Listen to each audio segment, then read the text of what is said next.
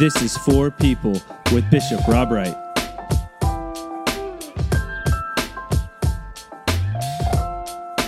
Hello, everyone. This is Bishop Rob Wright, and this is For People, which is our podcast in the Diocese of Atlanta. Today, we have as our guest a member of the Georgia House of Representatives from District 82, Representative Mary Margaret Oliver. Mary Margaret, welcome.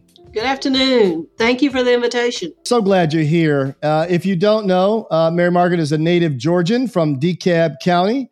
Uh, her undergrad is from Vanderbilt. Her law degree is from Emory, and she continues to practice law in Decatur. Uh, she has served both as a state senator and as a member of the Georgia House of Representatives, and she once ran for lieutenant governor. Currently, she sits, now get this, currently she sits on the House of Appropriations, I'm sorry, House Committees uh, for Appropriations, Judiciary, Governmental Affairs, Juvenile Justice, one that's particularly close to my heart, and Science and Technology Committees. She has been honored by many groups and has received lots of, in my opinion, deserved recognition. But she is also, if you didn't know this, she is also a member of All Saints Episcopal Church in Midtown Atlanta, where I'm delighted to say uh, she teaches Sunday school.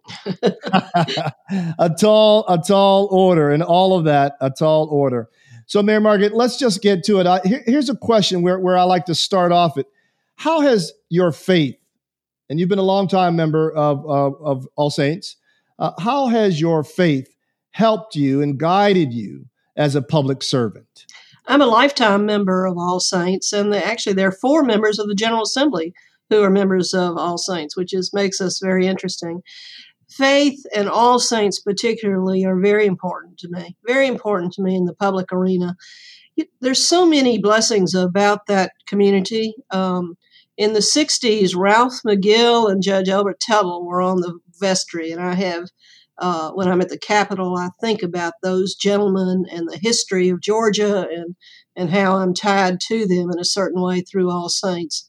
I also listen to the devote. You were one of our uh, preachers that gave us a devotional. I listen to the devotion in the morning and really think about when I'm there. I really listen and think about what are they saying that may be different from All Saints. And many of them, it's not unusual for them to quote Book of Micah 6 8, which calls upon us to do justice, to uh, love kindness, and walk humbly. The justice part of that direction uh, has different voices in the General Assembly. I mean, I believe it's justice that we have no death penalty, and others believe that justice demands a death penalty kindness in that environment is hit and miss. There's there's many personal kindnesses offered, some many many sincere and many not sincere. It's the humility where I think we stumble the most, frankly. So I think a lot about that, and I think about um, All Saints a great deal. And my uh, co parishioners, Elena Parent and Matthew Wilson and I still count Ed Lindsay um, sure. as part of our crowd. So it's an important part of that, the all the different kind of paths of my life, how they converge in many ways in the state capitol. You sort of answered my next question, which is Is there a Bible image or a Bible story or a Bible verse? Uh, but but certainly doing justice and being kind and walking humbly with God to, to really hold that up as a North Star as you get into the business of rough, rough and tumble politics. Uh, that's that's a that's a high bar to be to, to, keep yourself aligned with, right? It's a very high bar, and um, when we talk about justice and we have differences of opinion, which of course we do, how do you bridge that? Uh, the values of uh, the justice discussion are, are are very engaging to me. You know, I'm a lifetime lawyer as well as being a cradle. I got yeah. a, I started practicing law at 23, you know, and wow. The fact that I'm still in various fights uh, for justice is, is an important part of one of the paths. Justice is in the eye of the beholder in our divided society. And it's a fascinating dialogue that I really try to think about in a positive way. Yeah. Well, in, in some ways, this tees up the next question. So, so, so, given that North Star and, and given your personal accountability to that Bible verse, um, you know, I wonder what concerns you most. I mean, you you've been a state senator, a member of the House of Representatives, you run for lieutenant governor, you you you've put forward lots of legislation, you've been a co-signer on legislation. What what concerns you most about where we are in the state of Georgia right now? I think from the beginning through now, it's people's attitudes towards politicians is pretty weak. Uh, they, we don't have a positive image. We we earn our bad images. We earn our bad. Uh, we earn our demerits uh, in a hundred different ways but it's discouraging to me. Um, I was just as an example. I'm, I'm just kind of shocked the things that people will say to me. Um, I was on a golf tee being introduced to somebody out to play golf on a sunny afternoon and joined myself. I was introduced as a member of the General Assembly. We just kind of foursome put together. He looked right at me, smiled, and said, "How's the graft business going?" And I thought, you know, I think he really, I don't know what he thought, but uh, it's problematical that we uh, don't have enough uh, positive energy towards politics. What's encouraging is that uh, I'm seeing a lot of new talent. When you talk about hope for Georgia, I'm really very encouraged after a very long political career to see new talent. Whether you're working at IBM or Coca Cola, it's the people of talent that make a difference the people with energy and conviction and talent. And one of the things that keeps me going down there um, is is I'm very very impressed. Uh, not often enough, but I am impressed frequently with raw talent of people, raw energy, raw passion. That's a positive. And at the same time, I, I think some of the things I witness is pretty jaw dropping discouraging. This is Bishop Rob Wright, and this is For People with Representative Mary Margaret Oliver.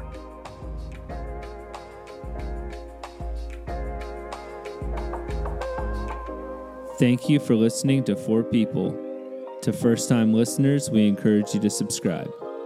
For all updates, you can follow Bishop Wright on Instagram and Facebook at Bishop Rob Wright. And now back to For People. Welcome back. We're with uh, Representative Mary Margaret Oliver. Uh, before we move to some of the legislation specifics about some of the legislation, I, I, you, you, you really got my me thinking now. Name for me some of the features of this talent. What, what you know, if you had to sort of click on that, what are the, what are some of the constituent parts of this talent? Because I'm intrigued, especially if someone is young and listening and may want to sort of give their life to public service. Uh, what do you call talent? Well, let me let me talk about two people just as an example, and there are many. There are many, but one is Matthew Wilson, uh, who goes to All Saints, and the other is Bee Nguyen. Uh, both of them are freshman legislators from the metro area who um, are native Georgians, although Bee is a, a family, a Vietnamese refugee family, and uh, Matthew's from Griffin. They both are super smart, super relentless in their then in the way they've grown and focus on substance. Um, they both are wonderful communicators. It's an energy and a focus on substance. It's the ability to communicate, and it's it's a passion for what you're doing. And when I see certain um, folks come out and just wow, people wow me, I'm I'm just grateful. I just want to stand up and applaud. And Matthew Wilson and Bee Nguyen uh, are two examples, and they and and they're also examples of people with unique stories. I yeah. I'm pretty fascinated by the diversity of the crowd down the Capitol. I mean the the guys in charge are white men, uh, but uh, this this freshman crowd. Uh, and Kim Jackson, of course, you, you spoke with her. She's an example of the diversity um, Bee Nguyen, a child of a refugee boat person from Vietnam. Uh, Matthew Wilson, uh, a young gay man who's running statewide for insurance commissioner, their first statewide candidate. Uh, I'm wowed by talent of communication, intelligent, passion, and in the political world, and I doubt if it's very different at Home Depot or IBM, there's also you got to have a right amount of ambition. Your Yeah. ambition has to be appropriate for you, your time, and your environment. And making that judgment of where is my ambition being used well is very interesting to watch.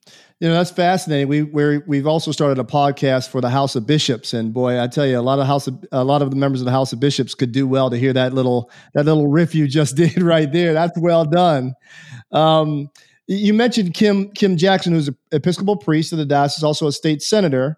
Uh, we've had her on uh, to talk a little bit about uh, voting legislation, recent votes, voter uh, legislation.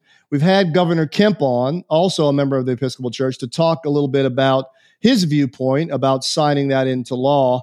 And now you're sort of the third installment. And what we know is, is that the gospel is political, but the gospel is not partisan. So we we sort of think of ourselves here as a fair space. We want to have fair conversations. We're not here to do anybody's uh, carry anybody's water or to uh, to amplify anybody's talking points. But I want to get your perspective, having heard from Governor Kemp and having heard from Kim Jackson.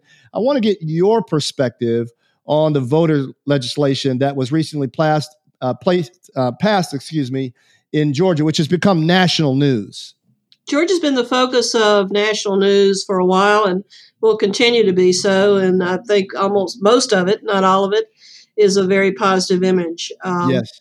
The um, I've been on the Government Affairs Committee, which has been the locus, the, the committee for election law for a decade, and so I've watched this transition and um, to make the election um, law more and more technical, more and more based on a variety of changing technologies, a variety of partisan uh, efforts, and um, new and different and successful ways to engage people voting. Um, let's start with the good news about the 202. Uh, there is some good news there. We protect uh, no excuse absentee ballot. We protect, in some ways, early voting. And we eliminated the exact match signature, quote unquote, verification no court. Um, I've, I've, done election law in my in my long political career, voting rights litigation, and um, no court in the United States has upheld exact match. So, for the right reasons, they haven't. They nobody Sure. should be. And so, moving to some new form of ID verification is a logical step. There's going to be a necessity that we who want to continue the growth of a political engagement by the, the pure act of voting are going to have to go forward to find IDs for people who don't have IDs, who don't have driver's license. I've asked the question many times, I get no answer for it. Maybe you know, Bishop. How many 18 year olds have a driver's license with a picture on it from Georgia? What percentage? Your teenagers, did they all get driver's license at age 18 by age 18? Um, three out of four. Well, that's about the percentage of um, that, that. I'm afraid there may be as high as 25% of 18 to 20 year olds that don't have a picture ID. Okay. The Emory picture ID is not good enough. Um, the Morehouse picture ID, the it, it's a it's a it's a small number of IDs that are good enough Yeah. for those young people, and then of course the people on the margins, the the homeless people, the people coming out of prison. It's been a long time issue in a variety of ways. I worked on how do you get a picture ID. Um, for me, my driver's license got suspended without notice to me because of a data entry different of birth dates. The feds had me, Social Security had a birthday different from my driver's license. And um, I had to go to South Carolina to get my birth certificate certified. And I had to convince Social Security that my certified birth certificate was my certified birth certificate, which was a bad hour of my day. Wow. And um, so it cost, I think, about $30 and a lot of energy. And I was a state representative and a lawyer. to say My nothing of mother, at, time. my mother at age 91 did not have a photo ID. She'd been a member of All Saints 50 years. She'd lived in her same house for 50 years. Um, she had voted. She voted for me regularly. Yeah. she um, she did not have a hadn't had a driver's license at ninety and twenty five years, and never had a passport. She, how could I have gotten a voter picture ID for her? I mean, I could have, but yeah. um, so the ID issue, the 300,000 Georgians, that's a guess, that don't have photo IDs, and all those 18 year olds, uh, we've just got to go get them a voter ID, a photo ID. That's all there is to it. The big problems with the bill that I'm most worried about is the elimination of provisional voters, votes, election. You know, you go to the 20,000 people voted provisionally. They went to the wrong precinct, but they were allowed to vote anyway. Right. And uh, that's 20,000 votes. That's a lot of votes that we're eliminating. Of course, the most dramatic change is the ability of the election board to take over a county election. Well, that's what I that's what I hope you'll do a deep dive on because uh, you know, uh, from a layperson's uh, viewpoint here in, in the world of politics and legislation, that seems to, to me to be concerning. It's very concerning to me. Secretary of State is the state election officer, and he oversees and manages uh, 159 counties of local 500 cities and 159 counties have local elections. But he's the guy we elect. And we have, in this 202, have taken away his authority and given to an election board the right to take away the right of DeKalb and Fulton. And that's who we're talking about here. I mean, we had a real dust up with Gwinnett over exact match signatures and language and and but it was it's really DeKalb and Fulton and it's really Fulton. Um, I don't think that the voters of Fulton want uh, and, and the uh, the Trump interventions directly and personally in Georgia between November and uh, January 20th are, are, case study one, where yeah. uh, outside influences on a pure partisan basis. The General Assembly is not the best entity to take away the power of Fulton County Election Board.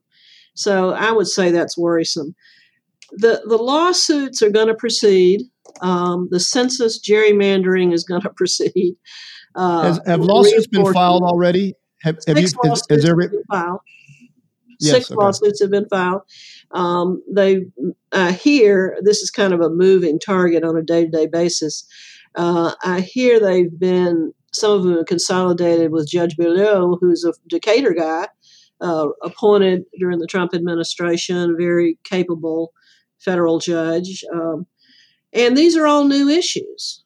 Um, we've had a lot of litigation over voter ID, but we haven't had litigation in this precise way that we have in Georgia. And we've never had litigation that I know, certainly not in Georgia, over these takeover provisions or the elimination yes. of the provisional votes. Um, the, the um, it's interesting to me, and I say this to my Republican friends you're voting against something your constituents like. The drop box and the ability to do it outside uh, in the sunshine after the offices have closed, people like that. Colorado, and I pushed for this, wasn't successfully in some of our earlier discussions. Colorado allows you to drive by your precinct and election officials outside your precinct will physically take your ballot. It's a separate kind of drive-by thing. Yeah. Um, people like the ease of voting. They like it. Yes. And this bill is changing a lot of things towards the negative. It's going to be litigated, and our strength, uh, our strength, speaking for myself, is the ability to get new people engaged, new people voting through the kinds of grassroots, door to door, that uh, Stacey Abrams and Fair Fight have been so successful doing. Yeah, I think that's one of the positive things that has been in the news, and I, and I hope that whether you're right or, or or left or red or blue, it would excite every American is that more people got registered to vote and participated in this election than ever before. The think, runoff election yeah. on January 5th is a jaw dropper in terms yeah. of participation. Yeah. And and again, uh, for the, for the people who think, and I happen to be one who think that uh, anything we can do to include people in the democratic process is a good thing, you, you got to celebrate that. We got more people uh, out to polls and, and other uh, instruments to get uh, get themselves uh, uh, into this great gift that we have called democracy and voted.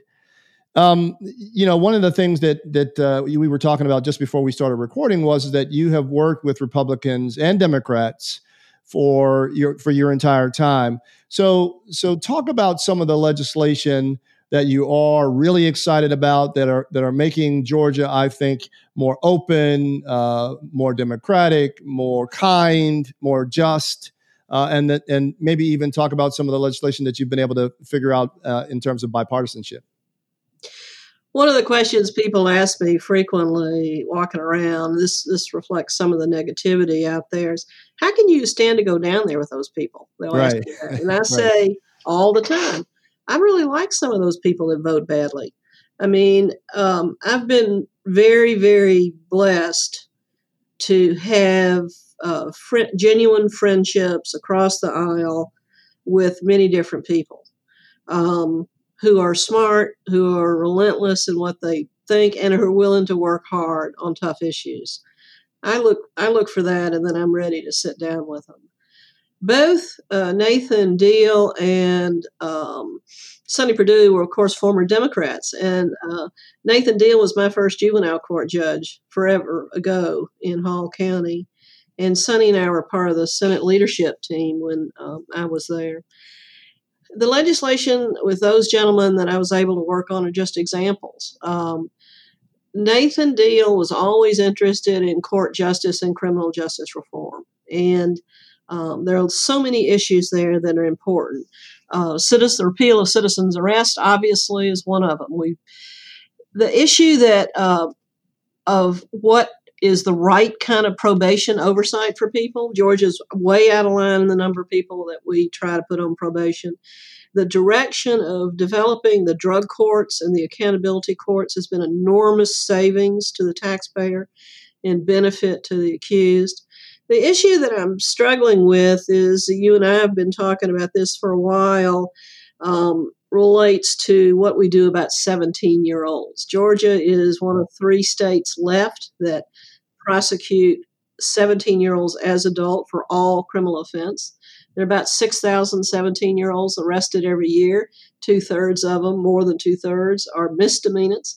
And uh, we are very much an outlier on um, giving them a permanent arrest record, a permanent mugshot. And that bill eliminated moving 17 year olds into the juvenile court system, which is instead of the adult criminal system, uh, did pass the House this year and passed out of Senate committee.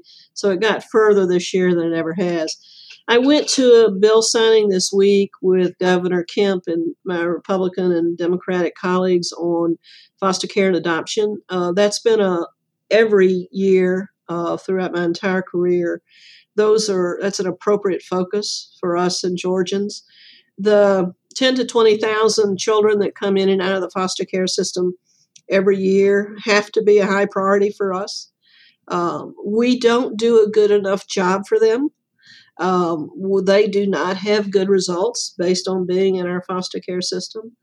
The research is that even if their family is struggling and even if their family doesn't provide everything, the research shows the child's better with their family, yeah. that, that community. So those are issues that I appreciate working on. I've also carried a lot of business legislation, a lot of legislation, small and medium, or sometimes big occasionally. How does our system treat our corporations? Are they fair, fairly treated? Are they are we too generous to them? Um, do we put too much emphasis on our tax policies of tax get, uh, giveaways. And I've I've been very grateful to have a lot of different opportunities. Uh, another bill that I've really enjoyed working on, I'm on the Altamaha Riverkeeper bill, is the, what do we do about coal ash? The environmental issues have a great opportunity for bipartisan uh, work, and coal ash and the hundreds of tons of coal ash and what it's doing to our water tables. Yeah. Uh, these issues are what keep me coming back. Yeah, and my goodness, and you know, uh, you, I would say you, you're the poster child for resilience and determination because you know just, you know, uh, some of the folks won't be able to see your face as I'm seeing your face now, but I see a smile on your face, even as you're talking about these really hard things, which take a long time and sometimes many failures to get done. That doesn't mean I don't occasionally have a fit and get mad at people down there, but I do appreciate, I do, I am grateful for the opportunity to talk about these issues with you today, but also in that building where people do have power if they want to to make improvements in the lives of Georgians. Well, that that sort of brings me to the to, to my last question because you know when I think about you and I think about your your your knowledge and your vast experience, I, I think about a lot of us who are listening and we want to get involved. We care. We want to figure out how we can partner with God and partner with others who want to do justice and who want to live kindly and all that sort of stuff. So, so where would you tell people who are who are energetic and interested and enthusiastic? How would you where would you channel those good things? Where would you tell us to begin? There's so many wonderful new opportunities to do exactly that.